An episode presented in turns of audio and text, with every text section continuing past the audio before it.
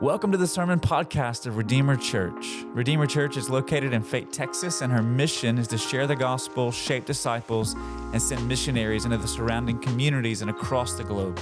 We hope that this week's message will bring glory to God by building you up and result in you looking more and more like Jesus Himself.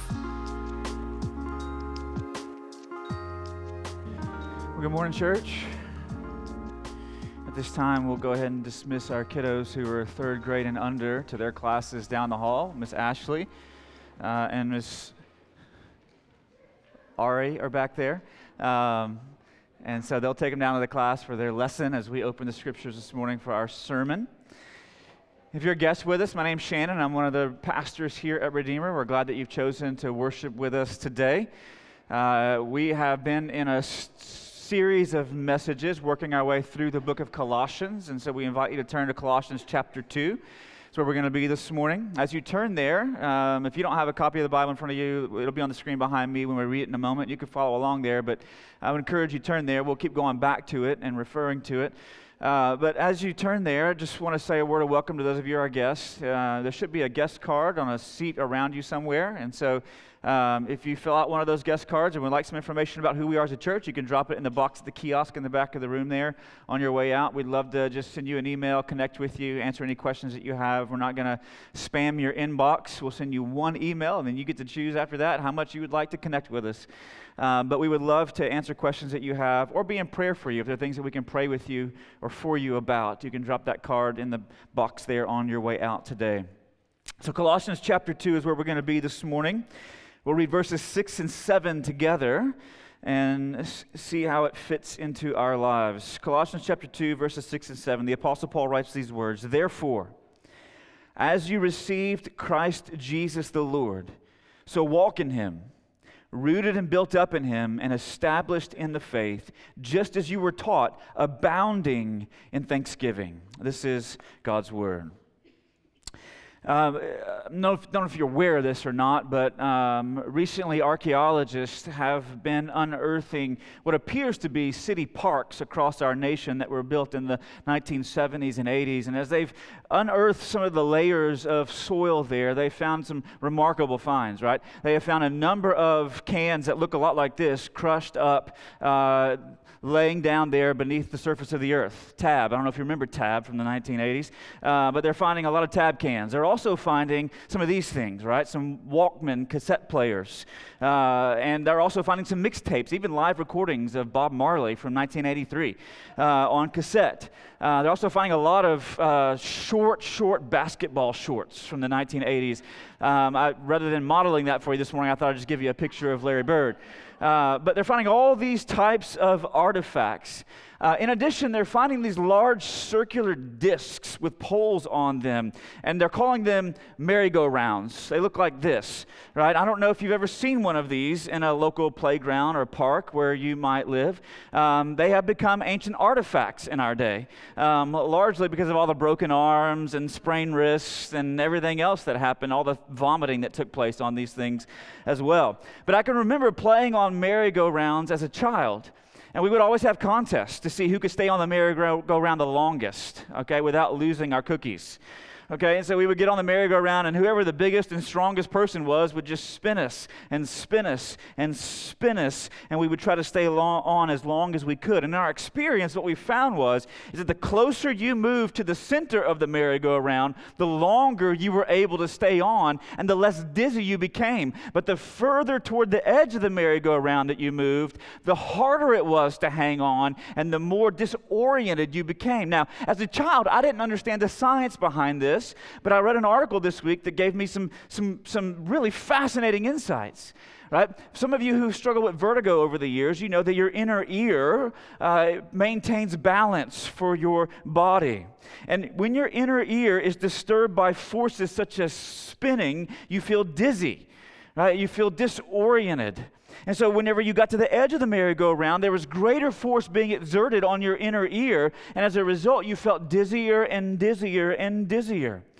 And here's why at the edge, it was harder because physics tells us that objects at rest tend to stay at what? Rest. Objects in motion tend to what? stay in motion, right? But oftentimes those objects in motion, they want to move in a straight line. And so, if you want to move something in anything other than a straight line, you have to exert a great amount of force on it. And the force that's required, the more force that's required to move an object in a circle, right, with a large merry-go-round, that's called centripetal force as you move something in a circle in that way. And generally speaking, the larger the circle you move, the greater the force you need to exert in order to move it. So the further you move away, it's all the science, right? The further you move away from the center, the greater the force is that's exerted on you. The closer you move to the center, the less force that's exerted on you. You move away from the center, you feel more disoriented and dizzy. You stay close to the center, you feel less disoriented and dizzy. Who knew you could such fascinating truths could come from an ancient playground equipment. But here's the truth the closer you are to the center, the less disoriented you become, while the further you move, the more disoriented you become. And the same is true in our lives. Right, when it comes to living a Christ exalting, God honoring, spirit filled life, in a world full of God dishonoring, Christ diminishing, right? Spirit evacuating actions, thoughts, and values, the further you move away from the center, the more that force from the world gets exerted on you. While the closer you stay to the center, the less you, you uh, experience that, those centripetal spiritual forces. See, when you drift from the center, the spiritual centripetal forces that Paul's going to call later in Colossians, as we'll see in a couple of weeks, he calls them human tradition empty deceit, godless philosophies that become stronger and stronger the further away from the center that you drift. The further you drift from the center, the more susceptible you become to what Paul's going to say later in Colossians chapter 2, or those who insist on asceticism and the worship of angels, and they have proud, puffed up minds. And yet, the closer you remain to the center, the closer you remain to the center, the more, as Paul will say later in Colossians 2 as well, the more you are nourished, the more you are knit together, and the more that you grow with a growth that comes from God Himself. And so, as we look at this text in Colossians chapter 2 this morning, I like to tag this text with the title Centering on Christ. Because He's at the center of the merry-go-round, church.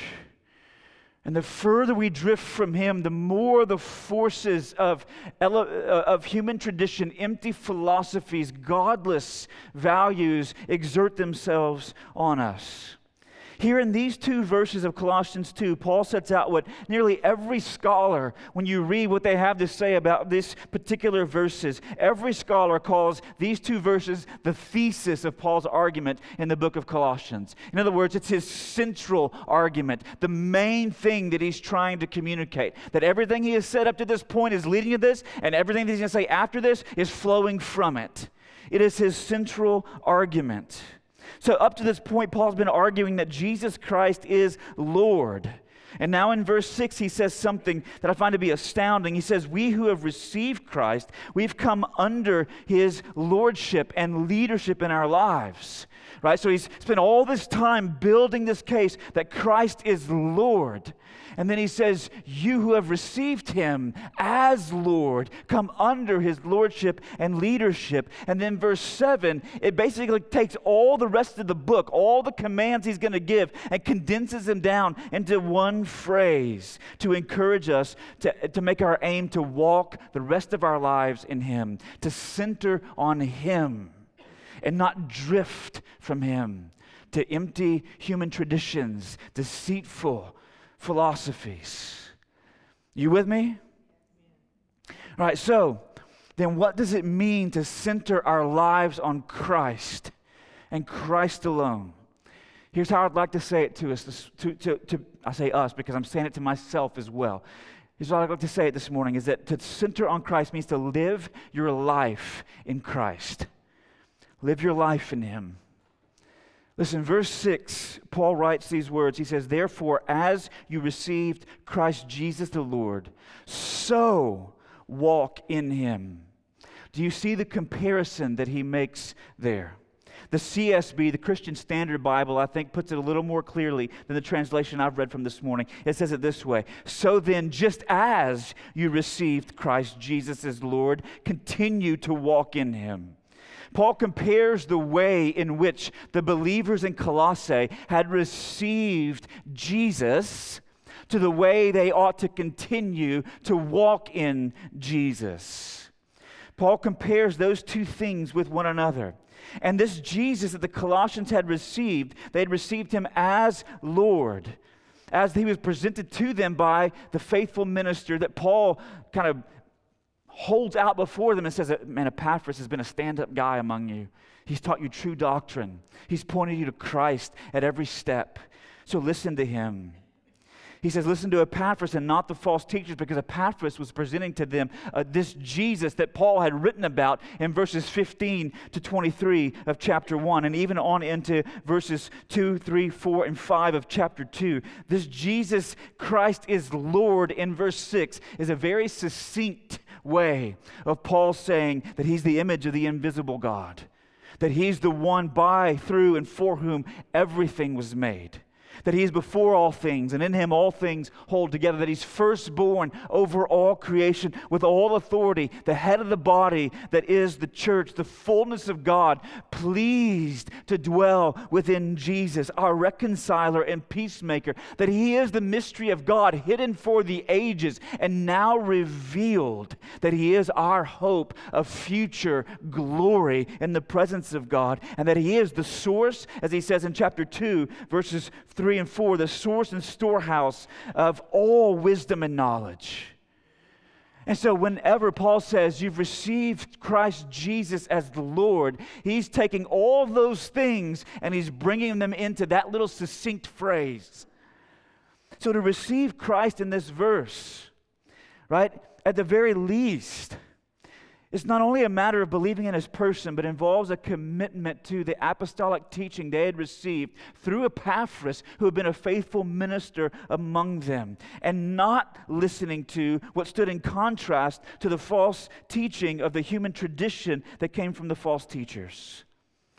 They had received Christ Jesus as Lord by faith with trust and belief and clinging to Him and Him alone and committed themselves to Christ. And so that's what they were, were to continue to walk in and to live their lives in accordance with that. Now, let me see if I can break it down for you this way. Listen, there is a difference between a fad diet and a change of lifestyle. You recognize the difference? Most of you, as soon as I say that, you understand the difference, right? There's all kinds of fad diets. They've just been repackaged over the years into different versions, right? So you started out with the Atkins diet. Some of you are like, oh, I remember the Atkins diet, right? So you had the Atkins diet, and then like low carb diets, all varieties of low carb diets. And you had the paleo diets, right? I'm only going to eat things that people 3,000 years ago ate, right? So that's paleo diets. No processed foods whatsoever. Just not even grains, right? I'm just going to eat meat and whatever comes out of the earth, right? Raw stuff, right? I'm just going to not even cook it, just chew it, all right? Right, the paleo diet, right? So you got all these fad diets that have emerged. Now, oftentimes these fad diets are employed by people who are looking to lose weight. They, they want to get healthy, and so they go, "Well, I, am going to I'm going to do this diet for the next 60 days." Right? And so for 60 days, they do that diet and they lose like 25 pounds. It's amazing transformation. And when the diet's over, guess what? They gain 35 pounds. There's a difference between a fad diet and then a change of lifestyle because a fad diet promises quick results, but a change of lifestyle brings slow results over the course of time and leads to a healthier you. And listen, every false teacher out there is promoting a fad diet. It's only true faithful ministers like Epaphras who is saying, you don't need a fad diet, you need a lifestyle change. A lifestyle change where everything in your life is now coming under the lordship of Christ. Everything in your life is being submitted to his leadership all of your attitudes, all of your values, all of your thoughts, all of your conduct, you're saying, Jesus, you reign over it all. So I would say it this way this morning to live your life in Christ means that you bring all of your life, every aspect of your life, for the rest of your life under the lordship of Christ. That's what it is to live your life in Him, to walk in Him is that you bring all of your life, all of your thoughts, all of your actions, all of your values, all of your attitudes, all of your life for the rest of your life. Right? So you, if you met Jesus, God saved you at 12 years old. Then for the rest of your life, as you walk in Him, you're bringing all of your life into submission to Him. And let Jesus establish your values, guide your thinking, and direct your conduct so that you value, listen, you value Christ above all in word or and deed, doing everything in Jesus' name with thanksgiving because He is your highest aspiration and affection. Your thoughts, you're not deceived by man made religion with rules and regulations based on human traditions, but rather, as Paul's going to say in Colossians 3, you set your minds on things above, where Christ is seated in the place of honor and glory at the right hand of the Father. Right? So your minds become captivated with Jesus. Your conduct you put to death what Paul's going to say in Colossians chapter 3 are earthly things like sexual immorality, impurity, passion, evil desire, covetousness, idolatry, anger, wrath, malice, slander, lying, and divisions. You put those things to death, but then you put on positively compassionate hearts, kindness, humility, meekness, patience the capacity to bear with one another, forgive one another as God in Christ has forgiven you. Love, peace, word centered lives that erupt in praise and thanksgiving. Bringing all of your life your values, your thoughts, and your conduct for the rest of your life under the lordship of Christ. That's what Paul means when he says, So walk in him. Live your life in Christ. That's what, it, that's what it is to be centered on him. Now, without a show of hands this morning, hmm, I said without, not with. Without a show of hands this morning, how many of us think that we're absolutely killing it?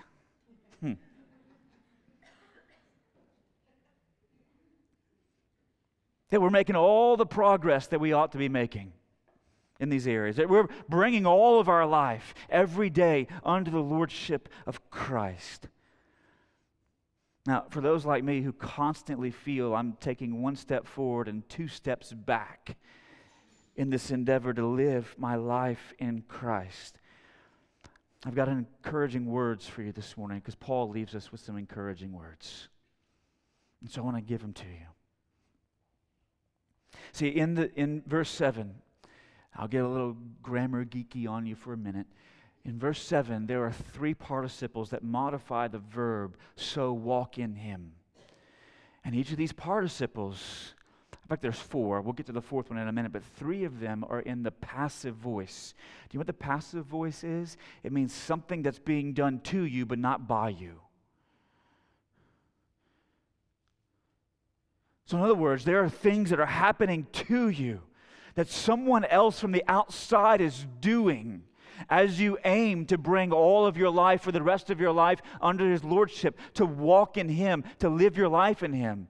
That God is doing something. And in fact, Paul starts with what not only God is doing, but what he has done. Because the first participle is not only in the passive voice, but it's in the perfect tense. You know what that means? That means this it's something that has happened in the past that has ripple effects in the present. It's like you took a big boulder, and you, some of you are like, this is my reality over the last couple of weeks because there's been massive boulders falling from the sky, right? You took a big boulder and you threw it into the pool, right? And when it splashes down in that moment, you see this big splash, but then you see small ripples that continue to make their way to the edge of the pool for quite some time. That's what the perfect tense is. something that happened, but it continues to have these ongoing effects. And Paul says first that God has rooted us in Christ, that He's rooted us in Jesus. He says, if you've received Christ as Lord, then God has grafted you into a glorious, supernatural vine with deep and stable roots that's producing ongoing growth that comes from God. And whether you see it day in and day out when you look in the mirror, if you're aiming to live your life in Christ, God is working whether you see it or not. And that brings me comfort. When Paul says that the Colossian Christians have been rooted, he understands that God is the one who's done the planting in the past, but they are still growing in the present. Now, listen, in, in horticulture, in the study of plants, I was fascinated by this earlier this week, and my father's done a lot of growing of stuff over the years. He's planted tomatoes and cucumbers and squash, and oh, like when we moved out, my brother and I moved out, he turned the whole backyard into a garden. All right, had an acre of land, and like the back third of it was nothing but plants. Right, and in that process, he learned how to do not only how to plant seeds, but also how to graft things and oftentimes, when grafting takes place, it takes place as folks are trying to grow fruit trees. And here's why because if you plant a fruit tree from a seed, there's no guarantee that you're going to get right? Because that seed's been germinated or is, has been, has been uh, impacted by the, the mother seed and the father seed. And so they may have a little bit of different strains. And oftentimes, whenever you plant a fruit tree from seed and grow it up, what happens is the fruit isn't what you expected it to be is something a little bit different. It might be a little bit sour or a little bit sweeter or a little bit more bitter. And so, what they do to create consistent varieties of fruit is they graft. They take a root stock, which is like the ball, the root ball, and a trunk coming up. And then they take a variety, let's, let's talk about apples for a minute, okay? They take a Honeycrisp cutting off of the end of the tree, and then they cut a notch in the rootstock, in the trunk, and they whittle down the edge of the scion and they stick it into that area. And then they put some stimulator on it and wrap it up with grafting tape, and they let it sit there for a while. And eventually, those two pieces come together and they grow together. So that as that tree grows and gets larger, what it's going to produce at the end of the, of the branches is what you intended it to produce. The fruit that you wanted to get. You wanted Honeycrisp apples, and so you get Honeycrisp apples. You want Gala apples, you get Gala apples. You want Pink Lady apples, you get Pink Lady apples. There's a lot more apples out there, right? But I'm going to stop now, okay? But the point is this you get consistent fruit whenever you graft these two things together. And I love the language of the scriptures. Because in the book of Romans in chapter 11, Paul's dealing with this issue. He's, he's, trying, to figure, he's trying to answer the question listen, what, how is it that the Gentiles are now part of the people of God? And what has happened to the Israelites who have rejected the Messiah and crucified him? And Paul's going to use this language of grafting. And he talks about a wild olive tree and a cultivated olive tree. And he says the cultivated olive tree is Israel. But here's what's happened God has taken a cutting from the wild olive tree, who were the Gentiles, and he's grafted it in. So that now the Gentiles are a part of the people of God and that they would be producing the fruit that God would intend them to produce, not something different. And so when Paul says that God has rooted us in Christ, that's the picture that he's grafted us in. In fact, Jesus himself is going to use this language in John chapter 15. He's going to say, What? I am the vine, you are the branches. Anyone who remains in me and I in him will bear much fruit. But apart from me, you can do a few things. Is that what he says? He says, Apart from me, you can do nothing. You will bear no fruit unless you are grafted into the vine. In other words, the fruit is worthless without Christ at the center. And that is God's work. He's rooted us in Christ. Second, He is building us in Christ. The next participle, again in the passive voice, but now in the present tense, which is this ongoing, continuous, repeated activity. And Paul says, if you have received Christ Jesus as Lord, then God is right now building you. Building you. See, this image, this image is it comes not from horticulture, but from architecture. It's something that's happening right now. God is building. He's building and building and building and building and building. Even if you don't see it, God is building.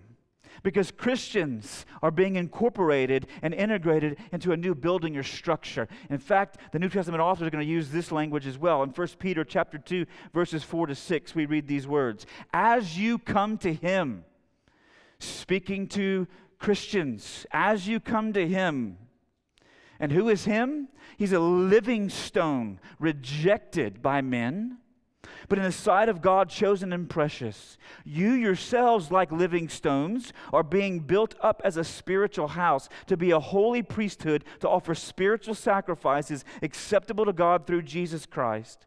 For it stands in Scripture Behold, I'm laying in Zion a stone, a cornerstone, chosen and precious, and whoever believes in him will not be put to shame. So in Christ, God establishes the cornerstone, and then he begins to stack stone upon stone upon stone upon stone into this spiritual house, which is a holy priesthood. You're not doing that. I'm not doing that. God is doing that in his church. He's right now in the process of building his church by incorporating living stones, you and I, built on the cornerstone, who is Christ, to become a spiritual house, a dwelling place for those who have come to faith in Jesus and received him as Lord, and a holy priesthood representing God to the world. And yet, without the cornerstone, the house collapses. Without the vine, the fruit is worthless. God is doing these things. Whether you see it or not, He's rooted us and He's building us. Third, third, God is establishing us in the faith. He's establishing us in the faith. Paul says, if you've received Christ Jesus as Lord, God is establishing you in the faith as you aim to bring all of your life for the rest of your life under the Lordship of Christ. You're being established in the faith. In other words, God is strengthening, I believe this is what he's saying God is strengthening your grip and confirming true doctrine. See, if you look at verse 7, you'll see that faith has a definite article I know I'm, I'm geeky when it comes to some of this stuff. It has a definite article, and that definite article is the word the. Okay? When you see the word the in front of faith in the New Testament authors, they're often referring to a body of teaching that has come from Jesus through the apostles to the church. So, this body of teaching, this body of doctrine that's been handed down from Jesus through the apostles to the churches. In addition, it's followed by the clause, just as you were taught. Okay, so he's establishing you in this body of doctrine that's come from Jesus through the apostles to the churches, just as you were taught by the faithful minister I already referred to back in chapter 1, Epaphras. Now, this persuades me to understand faith here not as a subjective experience, but an objective content that was transmitted to them. And what God is doing as we, as we aim to live our lives in Christ is He's establishing us in the truth and endorsing that true doctrine in our lives. Let me see if I can try to make it plain this way. See, God has endorsed the faith that we have been taught from faithful ministers. It's like when you write a check. I know many of us don't do this these days. We have automatic online bill pay, or we pay with a debit card online, or we do, you know, we, we, we live in a cashless and oftentimes now becoming a checklist society. But whenever you do write a check, occasionally, right? Uh, you've got your checkbook there and you write out the check. And in order for someone to receive that check and deposit that check and use that check, you have to endorse that check. You have to sign it. Your signature has to be on it in order for it to be valid. Because you, as the owner of the account, that's your money in there right? So if you're going to transmit that money to someone else, you have to give permission. And a part of that permission is your signature on the signature line of that check. You are validating there is money in this account that will be transferred to this account. That is true, right? Whenever you sign that check. And what God is doing is He's endorsing the true faith taught by faithful ministers like Epaphras as we bring all of our life for the rest of our life under His Lordship. He's, he's confirming us, endorsing true doctrine in our lives. So let me put it this way you can believe whatever you want to believe, you are free to do so. But without God's endorsement, whatever you believe is worthless. It has no cash value. Right? Without, and you can try to get someone else to endorse it. But anybody else's endorsement is only going to cause that check to bounce all the way through eternity. There's only one faith that was once for all delivered to the saints that God has endorsed, and without His signature establishing and confirming that true doctrine, then your faith is worthless. If it's not what He's endorsed. So, all of these things are things that God is doing. He is rooted us. He is building us. He is establishing us in the faith. These are all gifts of God's grace. And they are the results of us so walking in Him. This is what God is doing rooting, building, establishing. And so that leads Paul at the very end of verse 7 to another participle. But this one is not passive, this one is active. In other words, this isn't something that God is doing, it's something that we are doing. And it's something that we are doing in response to what God is doing. And in response to what God is doing, Paul says, we ought to overflow with gratitude for his grace. Abound in thanksgiving. See, up to this point, all these participles have been passive, things happening to us, God's work as we bring our lives under His lordship. But now Paul shifts and says, This is what we are doing. As a result of what God is doing, we are erupting, erupting in thanksgiving. Now, how does that work? Let me tell you how I think it works. As we think deeply and meditate on the work of God, His work of rooting and building and establishing, it causes our hearts to erupt in thanksgiving and gratitude. I can remember whenever I was in uh, just out of college, and I was doing summer camps up in the northwestern part of the United States. And we were traveling. We traveled to from Seattle to Utah to Wyoming to Montana to Idaho, and then back to north of Seattle. We made a big circuit up there. It's some of the most beautiful country that our nation has to offer. But one of the stops along the way that we made was to see Old Faithful. Okay. If you've ever seen Old Faithful, it's got its name because of its faithfulness, right? It erupts, it's a geyser that erupts with eerie regularity, okay?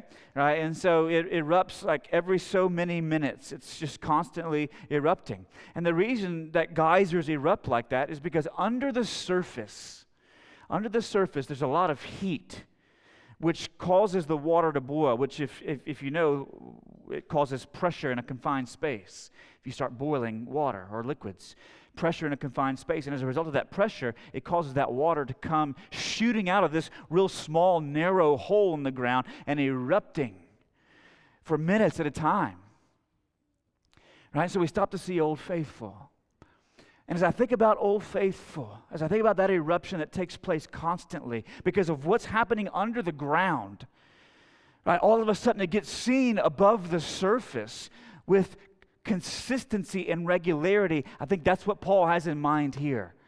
Because we're thinking deeply, meditating in our hearts on God's work of rooting, God's work of building, God's work of establishing and endorsing. And as we think about those things and meditate on them in our minds, and they simmer in our hearts and cause our affections to boil for the Lord, uh, we can't help but erupt in regular thanksgiving and gratitude as it bursts forth. That, I think that's what Paul has envisioned here.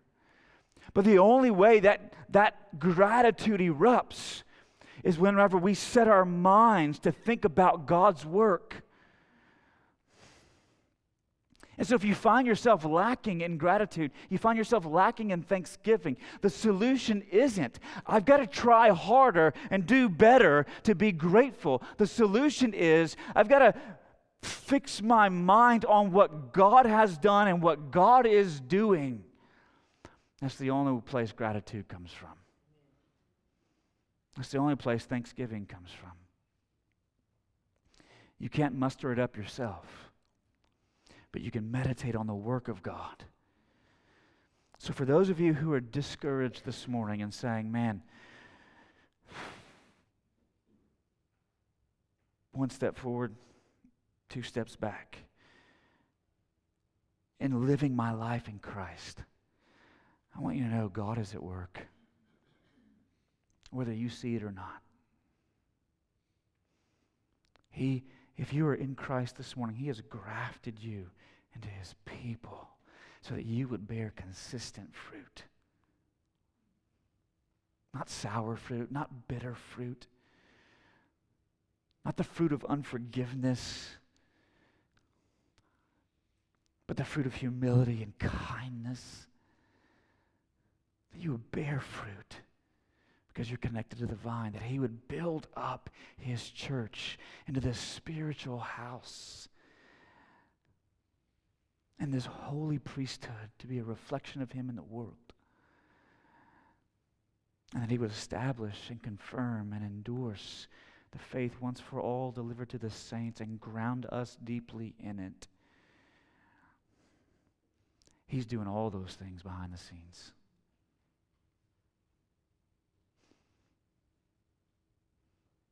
All of them. So center yourself on Jesus. Center, it's not that the, the spiritual centripetal forces will go away, right? They won't. But I tell you, if you center yourself on Jesus, you won't be thrown off the merry-go-round. Let's pray together.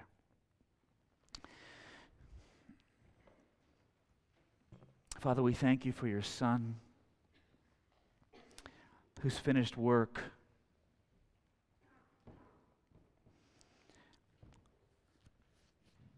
has brought about our redemption.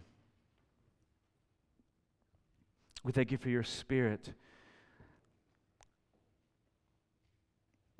that worked in our hearts to cause us to be born again, to have new life in Christ.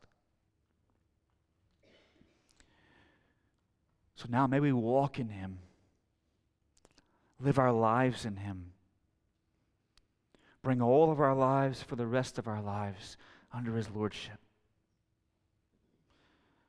In our values, in our thinking, in our conduct. And may we do that by erupting in thanksgiving and gratitude with hearts full of praise for your work on our behalf. We pray these things in Jesus' name. Amen. Church, this morning I invite you to stand as we sing in response to what the Lord has said to us this morning. You got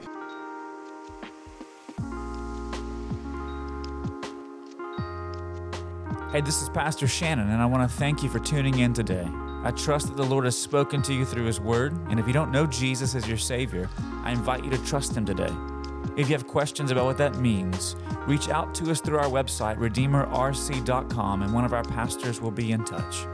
In addition, if you would like to partner with Redeemer in her mission to share, shape, and send, you can support our ministry by visiting redeemerrc.com forward slash give. Now, this podcast is not intended to replace your active participation in the life of a local church. But tune in next week as we continue to lift high the name of Jesus through every paragraph, passage, and page of the Bible.